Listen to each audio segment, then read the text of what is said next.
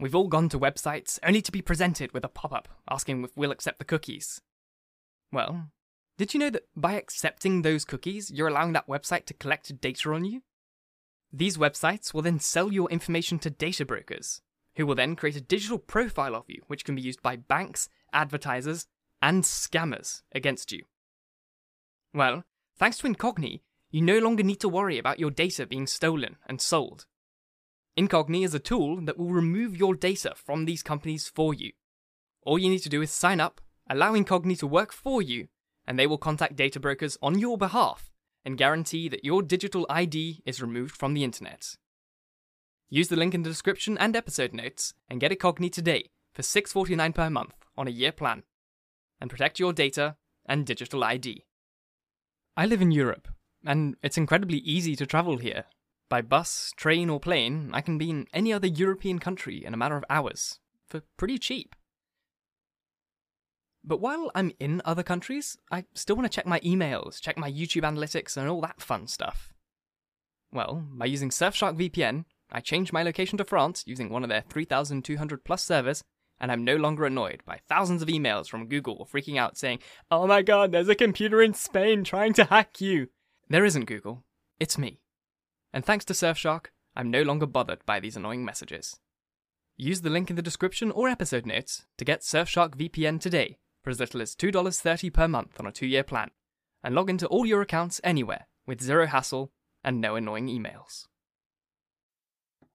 Hello, and welcome to the Essential Reads. My name is Isaac, and my goal is to bring you a bunch of classic audiobooks in an easy and accessible way. This chapter is intense. Um, stick around, it's, it's a real good one. Let's get started.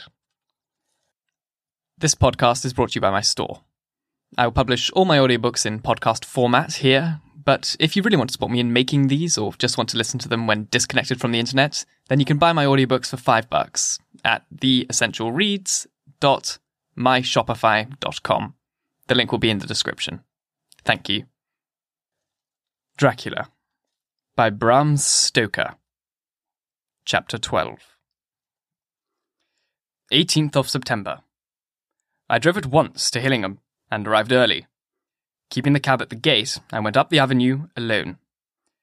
I knocked gently and rang as quietly as possible, for I feared to disturb Lucy or her mother, and hoped to bring only a servant to the door. After a while, finding no response, I knocked and rang again. Still no answer. I cursed the laziness of the servants that they should lie abed at such an hour, for it was now ten o'clock. So I rang and knocked again, but more impatiently, and still without response. Hitherto, I had only blamed the servants, but now a terrible fear began to assail me. Was this desolation but another link in the chain of doom which seemed drawing tight around us? Was it indeed a house of death to which I had come too late? I knew that minutes, even seconds of delay, might mean hours of danger to Lucy if she had had, again, one of those frightful relapses. And I went around the house to try and find, by chance, an entry anywhere. I could find no means of ingress. Every window and door was fastened and locked, and I returned baffled to the porch. As I did so, I heard the rapid pit pat of swiftly driven horses' feet. They stopped at the gate, and a few seconds later, I met Van Helsing running up the avenue. When he saw me, he gasped out, Then it was you, and just arrived. How is she? Are we too late? Did you not get my telegram? I answered as quickly and coherently as I could that I had only got a telegram early in the morning, and had not lost a minute in coming here, and that I could not make anyone in the house hear me. He paused and raised his hat as he said solemnly, Then I fear that we are too late. Got will be done. And, with his usual recuperative energy, he went on. Come. If there be no way open to get in, we must make one. Time is, all in all, to us now. We went round to the back of the house, where there was a kitchen window. The professor took a small surgical saw from his case, and, handing it to me, pointed to the iron bar which guarded the window. I attacked them at once, and had very soon cut through three of them, Then, with a long, thin knife, we pushed back the fastening of the sashes and opened the window. I helped the professor in and followed him. There was no one in the kitchen or in the servants' room, which were close at hand. We tried all the rooms as we went along, and in the dining room, dimly lit by rays of light through shutters, found four servant women lying on the floor. There was no need to think them dead, for their stertorous breathing and the acrid smell of laudanum in the room left no doubt as to their condition. Van Helsing and I looked at each other, and as we moved away, he said, We can attend to them later. Then we ascended to Lucy's room. For an instant or two, we paused at the door to listen, but there was no sound that we could hear. With white faces and trembling hands, we opened the door gently and entered the room. How shall I describe what we saw? On the bed lay two women, Lucy and her mother. The latter lay farthest in, and she was covered with a white sheet, the edge of which had been blown back by the draught through the broken window, showing the drawn, white face with a look of terror fixed upon it. By her side lay Lucy, with face white and still more drawn. The flowers, which had been round her neck, we found upon her mother's bosom, and her throat was bare, showing the two little wounds which we had noticed before, but looking horribly white and mangled. Without a word, the professor bent over the bed, his head almost touching poor Lucy's breast. Then he gave a quick turn of his head, as of one who listens, and, leaping to his feet, he cried out to me, It is not yet too late! Quick! Quick, bring the brandy! I flew downstairs and returned with it, taking care to smell and taste it, lest, too, it were drugged like the decanter of sherry which I found on the table. The maids were still breathing, but more restlessly, and I fancied that the narcotic was wearing off. I did not stay to make sure, but returned to Van Helsing. He rubbed the brandy, as on another occasion, on her lips and gums, and on her wrists and the palms of her hands. He said to me, I can do this, all that can be at present. You go wake those maids, flick them in the face with a wet towel, and flick them hard. Make them get heat and fire and a warm bath. This poor soul is nearly as cold as that beside her. She will need to be heated before we can do anything more. I went at once and found little difficulty in waking three of the women. The fourth was only a young girl, and the drug had evidently affected her more strongly. So I lifted her on the sofa and let her sleep. The others were dazed at first, but as remembrance came back to them, they cried out and sobbed in a hysterical manner. I was stern with them, however, and would not let them talk. I told them that one life was bad enough to lose, and if they delayed, they would sacrifice Miss Lucy. So, sobbing and crying, they went about their way, half clad as they were, and prepared fire and water. Fortunately, the kitchen and boiler fires were still alive, and there was no lack of hot water. We got a bath and carried Lucy out as she was and placed her in it. Whilst we were busy chafing her limbs, there was a knock at the hall door. One of the maids ran off, hurried on more clothes, and opened it. Then she returned and whispered to us that there was a gentleman who had come with a message from Mr. Holmwood. I bade her simply to tell him that he must wait, for we could see no one now. She went away with the message, and, engrossed with our work, I clean forgot all about him. I never saw, in all my experience, the professor work in such deadly earnest. I knew, as he knew, that it was a stand up fight with death, and in a pause told him so. He answered me in a way that I did not understand, but with the sternest look that his face could wear. If that were all, I would stop here where we are now, and let her fade away into peace, for I see no light in life over the horizon. He went on with his work, with, if possible, renewed and more frenzied vigour. Presently, we both began to be conscious that the heat was beginning to be of some effect. Lucy's heart beat a trifle more audibly to the stethoscope, and her lungs had a perceptible movement. Van Helsing's face almost beamed and, as we lifted her from the bath and rolled her in a hot sheet to dry her, he said to me, The first gain is ours. Check to the king. We took Lucy into another room, which had now been prepared, and laid her in bed and forced a few drops of brandy down her throat. I noticed that Van Helsing tied a soft silk handkerchief round her throat. She was still unconscious, and was quite bad, as, if not worse than, we had ever seen her. Van Helsing called in one of the women and told her to stay with her, and not take her eyes off her till we returned, and then beckoned me out of the room. We must consult as to what is to be done, he said as we descended the stairs. In the hall, he opened the dining room door, and we passed in, he closing the door carefully behind him. The shutters had been opened, but the blinds were already down with that obedience to the etiquette of death which the British women of the lower classes always rigidly observes. The room was, therefore, dimly dark. It was, however, light enough for our purposes. Van Helsing's sternness was somewhat relieved by a look of perplexity. He was evidently torturing his mind about something. So I waited for an instant, and he spoke. What are we to do now? Where are we to turn for help? We must have another transfusion of blood, and that soon, or that poor girl's life won't be worth an hour's purchase. You are exhausted already. I am exhausted too. I fear to trust those women, even if they would have courage to submit. What are we to do for someone who will open his veins for her? What's the matter with me, anyhow? The voice came from the sofa across the room, and its tones brought relief and joy to my heart, for they were those of Quincey Morris. Van Helsing started angry at first sound, but his face softened, and a glad look came into his eyes as I cried out, Quincey Morris! and rushed towards him with outstretched hands. What brought you here? I cried out as our hands met. I guess Art is the cause. He handed me a telegram. Have not heard from Seward for three days, and I'm terribly anxious. Cannot leave. Father still in same condition. Send word how Lucy is. Do not delay. Holmwood. I think I came just in the nick of time.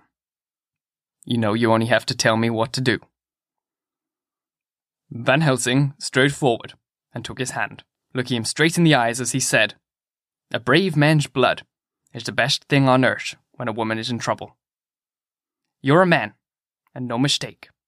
Well, the devil may work against us, for all he's worth, but God sends us men when we want them. Once again, we went through that ghastly operation. I have not the heart to go through with the details.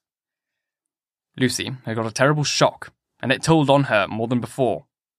For, though plenty of blood went into her veins, her body did not respond to the treatment as well as on the other occasions. Her struggle back into life was something frightful to see and hear. However, the action of both heart and lungs improved, and Van Helsing made a subcutaneous injection of morphia, as before, and with good effect. Her faint became a profound slumber. The professor watched whilst I went downstairs with Quincey Morris, and sent one of the maids to pay off one of the cabmen who were waiting. I left Quincey lying down after having a glass of wine, and told the cook to get ready a good breakfast. Then a thought struck me, and I went back to the room where Lucy now was. When I came softly in, I found Van Helsing with a sheet or two of notepaper in his hand. He had evidently read it, and was thinking it over as he sat with his hand to his brow. There was a look of grim satisfaction in his face, as of one who has had a doubt solved. He handed me the paper, saying only, It dropped from Lucy's breast when we carried her to the bath. When I had read it, I stood, looking at the professor, and, after a pause, asked him, In God's name, what does it all mean? Is she mad, or what sort of horrible danger is it? I was so bewildered that I did not know what to say more. Van Helsing put out his hand and took the paper, saying, Do not trouble about it now. Forget it for the moment. You shall know and understand it all in good time. But it will be later. And now, what is it you came up to me to say? this brought me back to fact, and I was myself again. And I came to speak about the certificate of death. If you do not act properly and wisely, there may be an inquest, and that paper would have to be produced. I am in hope that we need have no inquest, for if we had, it would surely kill poor Lucy, if nothing else did.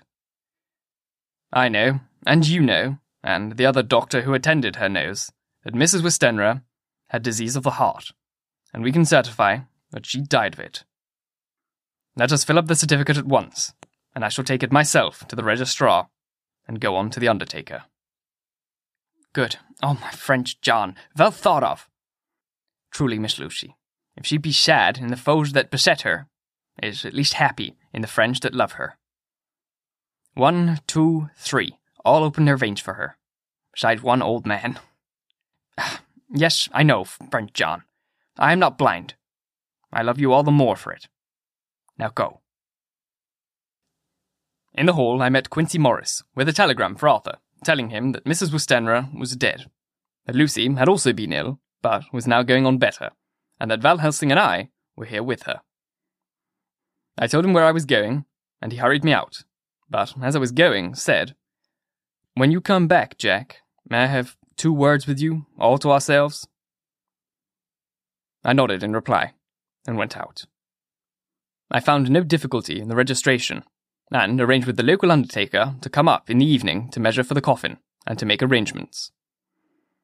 When I got back, Quincy was waiting for me. I told him I would see him as soon as I knew about Lucy, and went up to her room.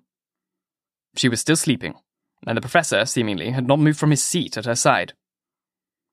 From his putting his finger to his lips, I gathered that he expected her to wake before long, and was afraid of forestalling nature. So I went down to Quincy and took him into the breakfast room, where the blinds were not drawn down, and which was a little more cheerful, or rather less cheerless than the other rooms. When we were alone, he said to me, Jack Seward, I do not want to shove myself in anywhere I've got no right to be, but this is no ordinary case. You know I love that girl and wanted to marry her, but although that's all past and gone, I can't help feeling anxious about her all the same. What is it that is wrong with her? The Dutchman, and a fine old fellow he is, I can see that, said that time you two came into the room that you must have another transfusion of blood, and that both you and he were exhausted. Now I know well that you medical men speak in camera, and that a man must not expect to know what they consult about in private. But this is no common matter, and whatever it is, I've done my part. Is that not so? That is so, I said, and he went on. I take it that both you and Van Helsing have already done what I did today? Is that so? That is so. And I guess Art was in it too. When I saw him four days ago down at his own place, he looked queer. I've not seen anything pulled down so quick since I was on the Pampas, and had a mare that I was fond of go to grass all in the night. One of those big bats they call vampires had got at her in the night, and with his gorge and the vein left open, there wasn't enough blood in her to let her stand up, and I had to put a bullet through her as she lay. Jack, if you tell me, without betraying confidence, Arthur was the first. Is that so? As he spoke, the poor fellow looked terribly anxious. He was in a torture of suspense regarding the woman he loved, and his utter ignorance of the terrible mystery which seemed to surround her intensified his pain.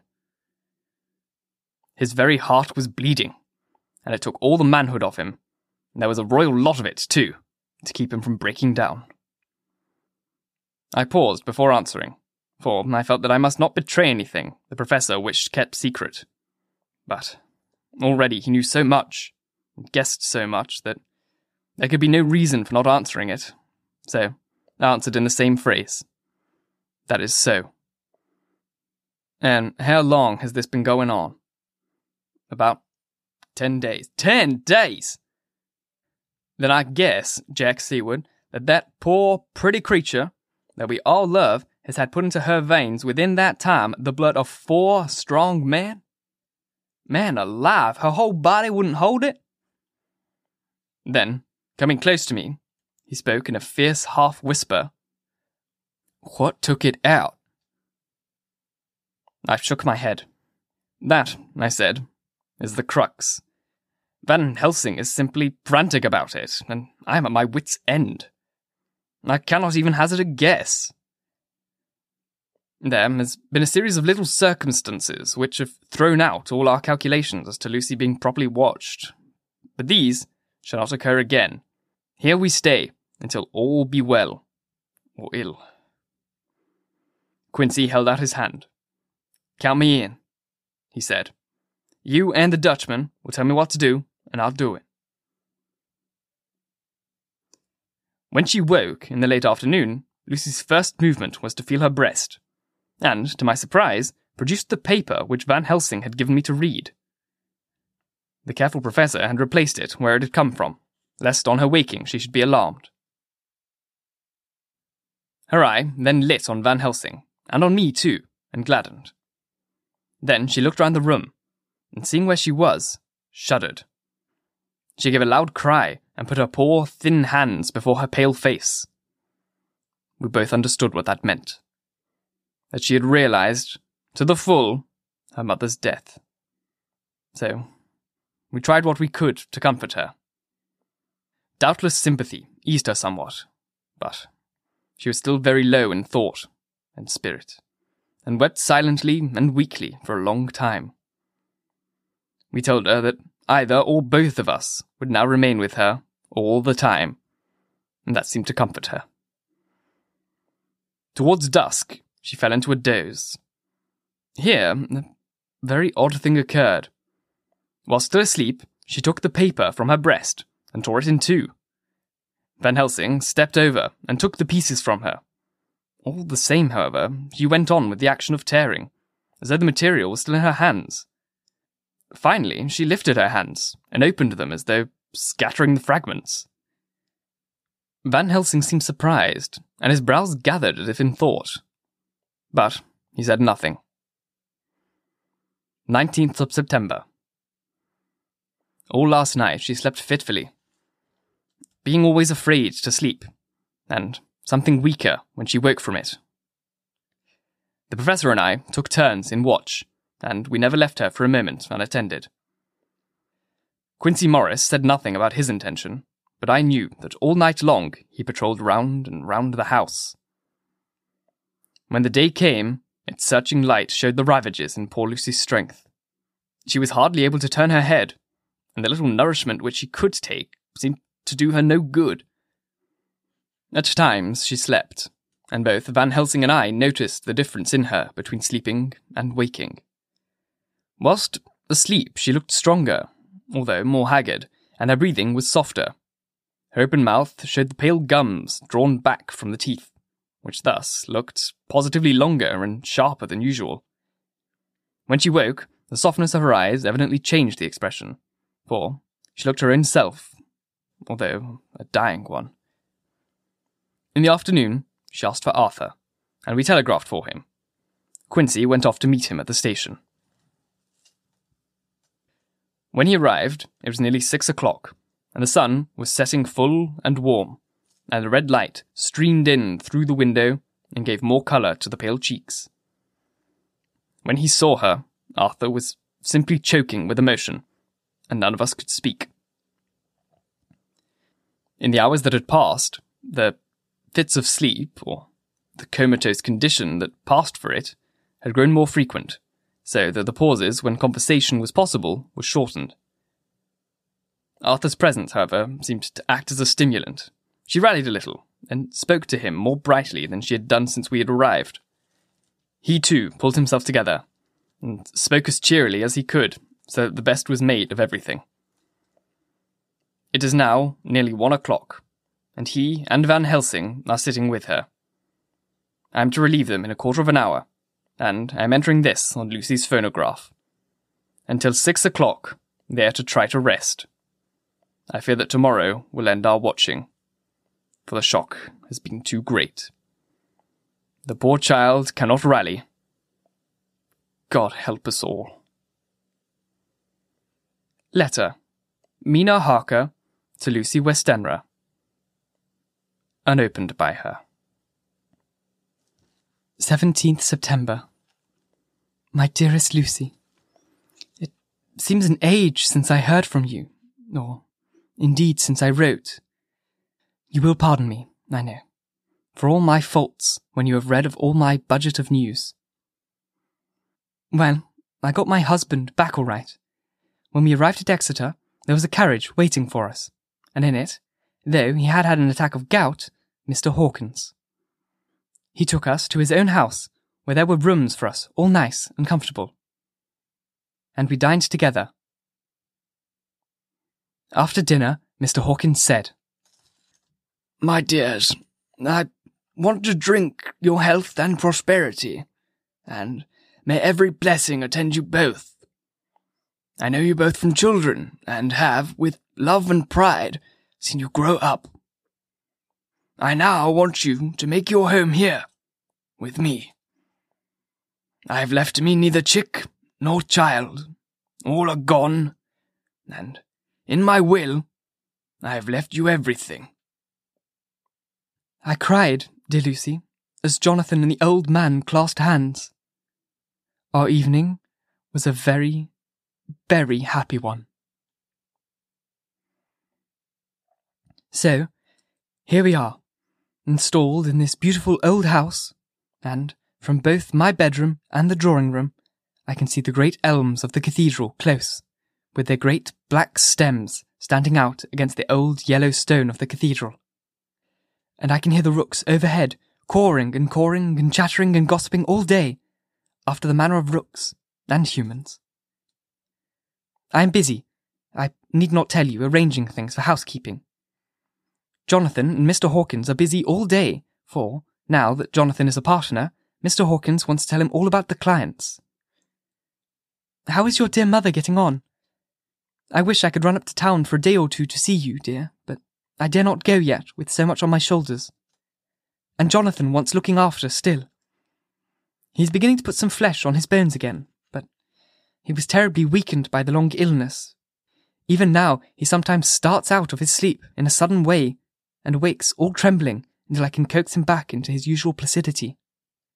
However, thank God these occasions grow less frequent as the days go on, and they will, in time, pass away altogether, I trust.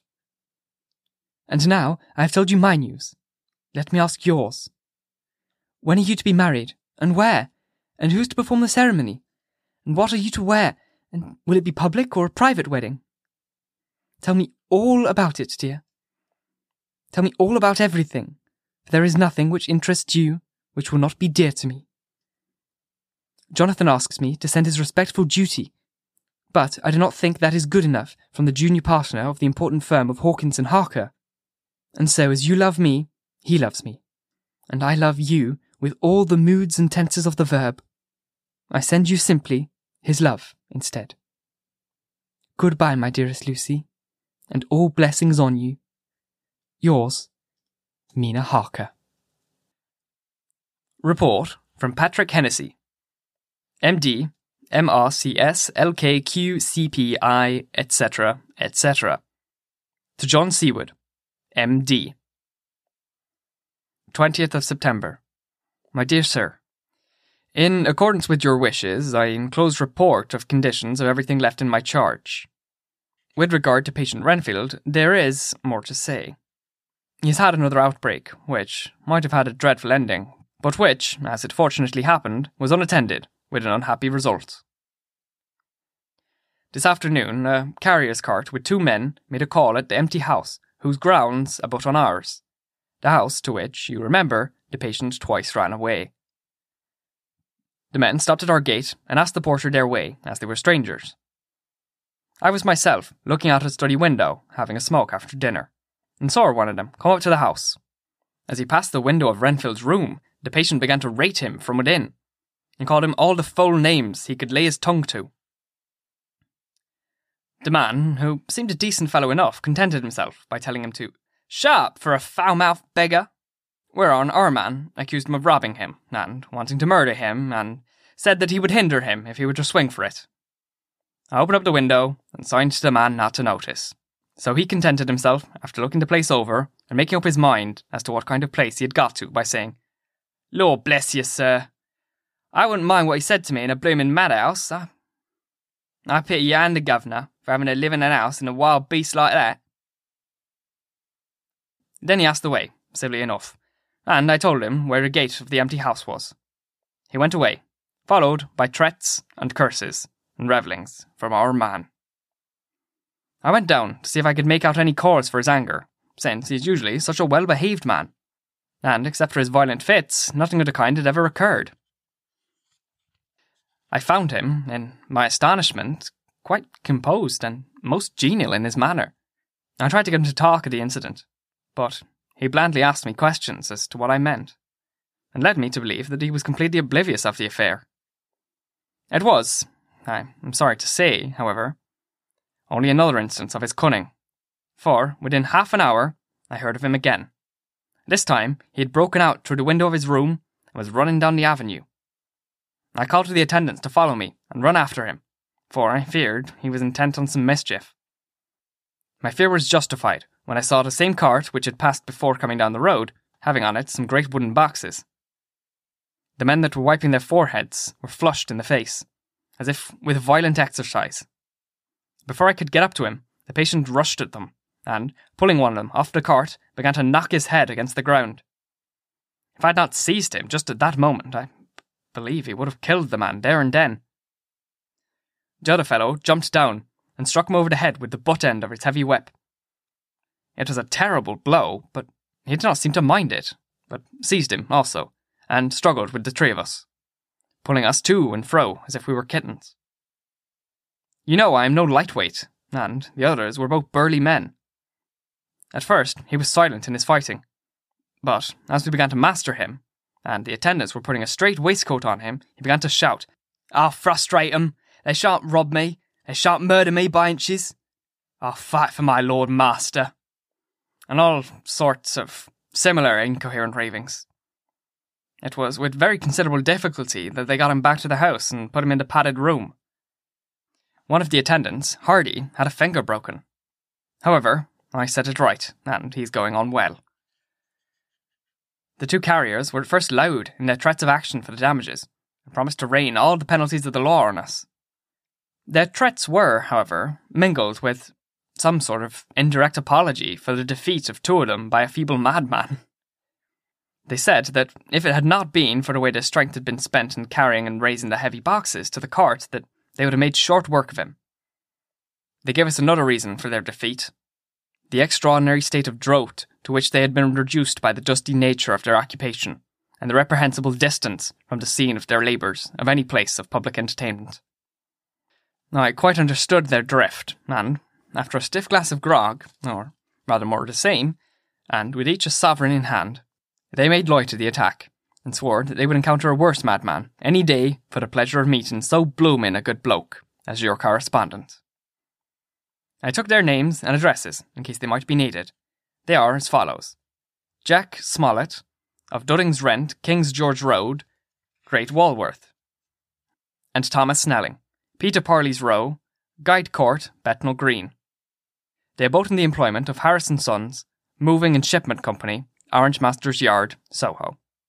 I shall report to you any matter of interest occurring here, and shall wire you at once if there is anything of importance. Believe me, dear sir, yours faithfully, Patrick Hennessy. Letter Mina Harker to Lucy Westenra. Opened by her. 18th September. My dearest Lucy, such a sad blow has befallen us. Mr. Hawkins has died very suddenly. Some may not think it so sad for us, but we'd both come to so love him that it really seems as though we'd lost a father. I never knew either father or mother, so that the dear old man's death is a real blow to me. Jonathan is greatly distressed. It is not only that he feels sorrow, deep sorrow, for the dear good man who has befriended him all his life, and now, at the end, has treated him like his own son, and left him a fortune which, to people of our modest bringing up, is wealth beyond the dream of avarice. But John feels it on another account. He says the account of responsibility which it puts him in makes him nervous. He begins to doubt himself. I try to cheer him up, and my belief in him helps him to have belief in himself. But it is here that the grave shock that he experienced tells upon him most. Oh, it is too hard that a sweet, simple, noble, strong nature is his, a nature which enabled him, our dear friend, good friend's aid to rise from clerk to master in a few years, should be so injured that the very essence of his strength is gone. Forgive me, dear, if I worry you with my troubles midst your own happiness, but. Lucy, dear, I must tell someone, for the strain of keeping up a brave and cheerful appearance Jonathan tries me, and I have no one here I can confide in.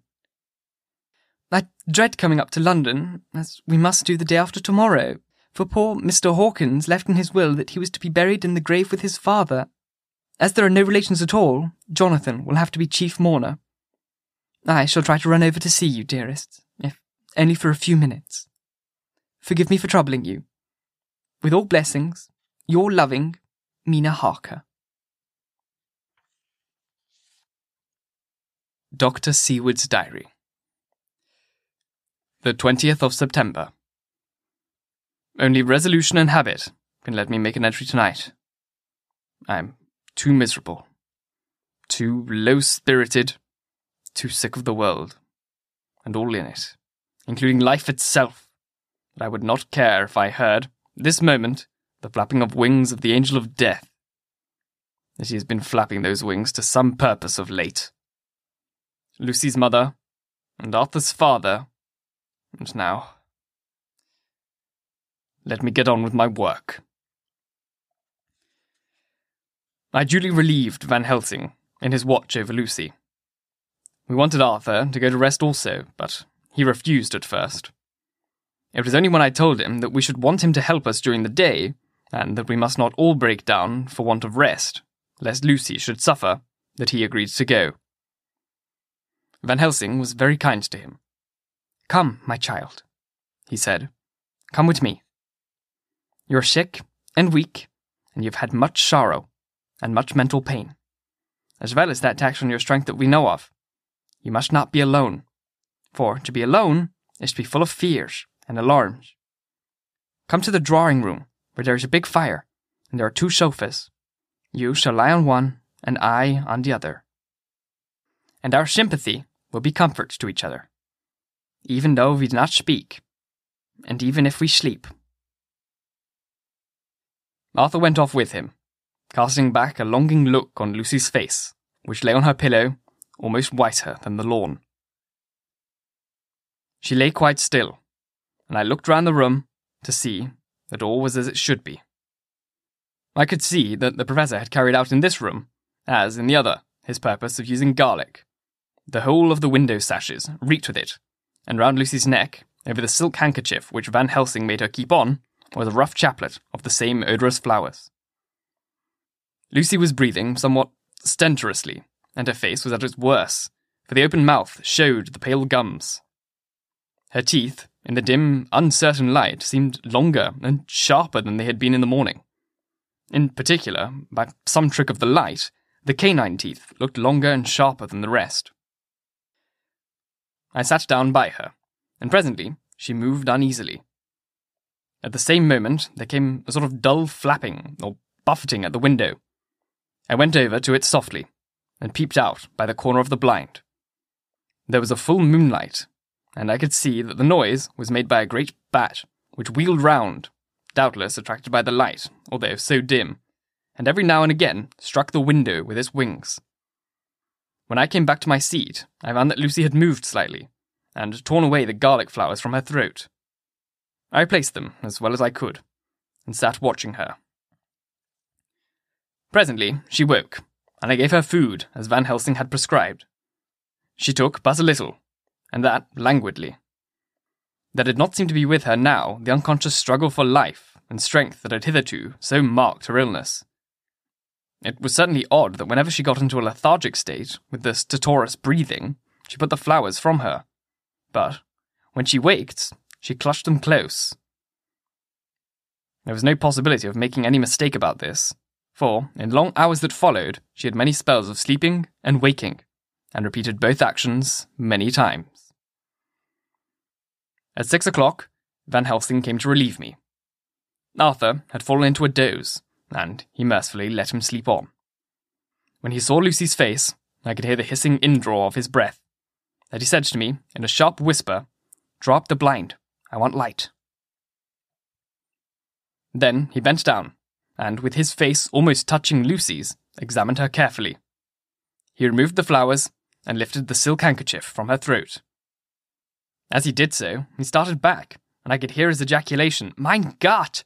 as it was smothered in his throat. I bent over and looked too. And as I noticed, some queer chill came over me. The wounds on her throat had absolutely disappeared. For fully five minutes, Van Helsing stood, looking at her, with his face at its sternest. Then he turned to me and said calmly, She is dying. It will not be long now. It will be much different, mark me, whether she dies conscious or in her sleep. Wake that poor boy, and let him come to see the last. He trusts us, and we have promised him. I went to the dining room and waked him. He was dazed for a moment, but when he saw the sunlight streaming in through the edges of the shutters, he thought he was late and expressed his fear. I assured him that Lucy was still asleep, but told him, as gently as I could, that both Van Helsing and I feared that the end was near.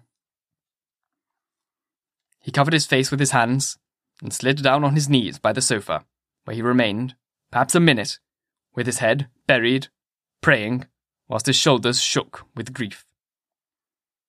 I took him by the hand and raised him up. Come, I said, my dear old fellow. Summon all your fortitude. It would be best and easiest for her. When we came into Lucy's room, I could see that Van Helsing had, with his usual forethought, been putting matters straight and making everything look as pleasing as possible.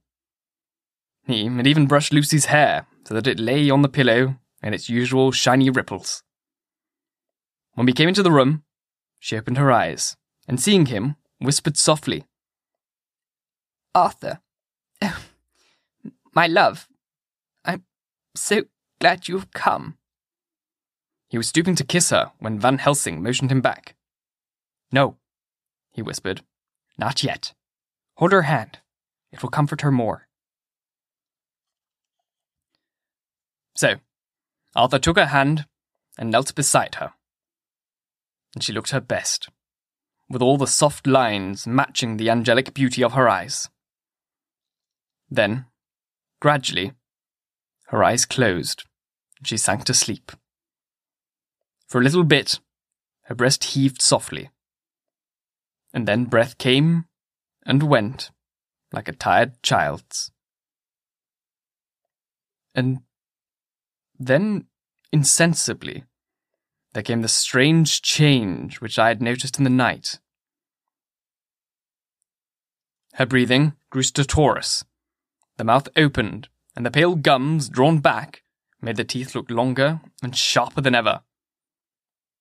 In a sort of sleep-waking, vague, unconscious way, she opened her eyes, which were now dull and hard at once, and, in a soft, voluptuous voice, such as I had never heard from her lips, Arthur, oh my love, I am so glad you have come.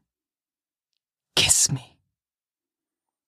Arthur bent eagerly over to kiss her, but at that instant Van Helsing, who, like me, had been startled by her voice, swooped upon him, and, catching him by the neck with both hands, dragged him back with a fury of strength that I had never thought he could have possessed, and actually hurled him almost across the room.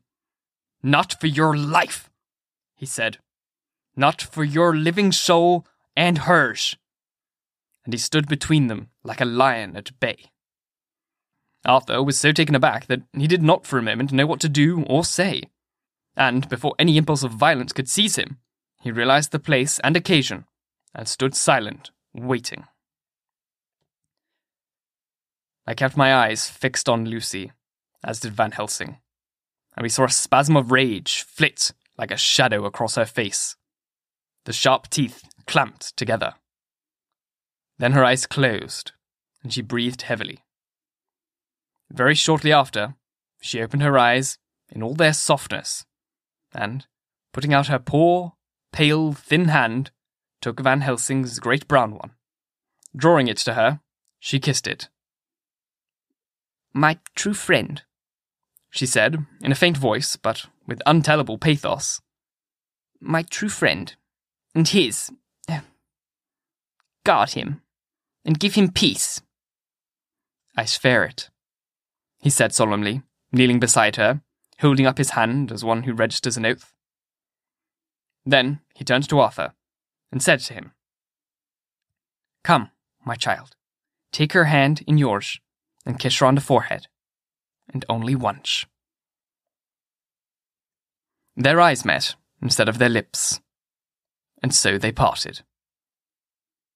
Lucy's eyes closed, and Van Helsing, who'd been watching closely, took Arthur's arm and drew him away.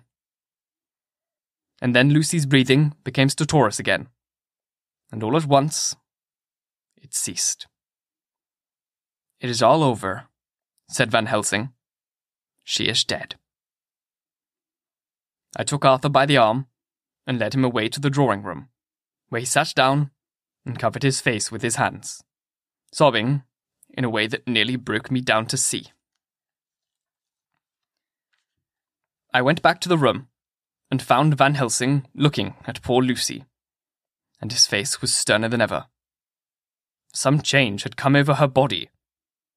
Death had given back part of her beauty, for her brow and cheeks had recovered some of their flowing lines. Even the lips had lost their deadly pallor. It was as if the blood, no longer needed for the working of the heart, had gone to make the harshness of death as little rude as might be. We thought her dying while she slept, and sleeping when she died. I stood beside Van Helsing and said, Ah, well, poor girl. There is peace for her at last. It is the end. He turned to me and said with grave solemnity, Not so, alas, not so.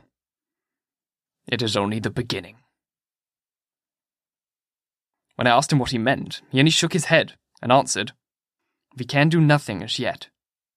Wait and see. Thank you so very much for listening. If you enjoyed, please like, comment, share, or jazz. And if you really enjoyed, do subscribe because there's more to come. How great was that chapter? It. Ugh. Bloody excellent chapter. I really hope you enjoyed it as much as I did. It was fantastic to read, to go through the first time, and to narrate just then. Um, brilliant. Long chapter, but ah, I loved it so much. I really hope you did too. Once again, thank you for listening. And until next time, bye bye.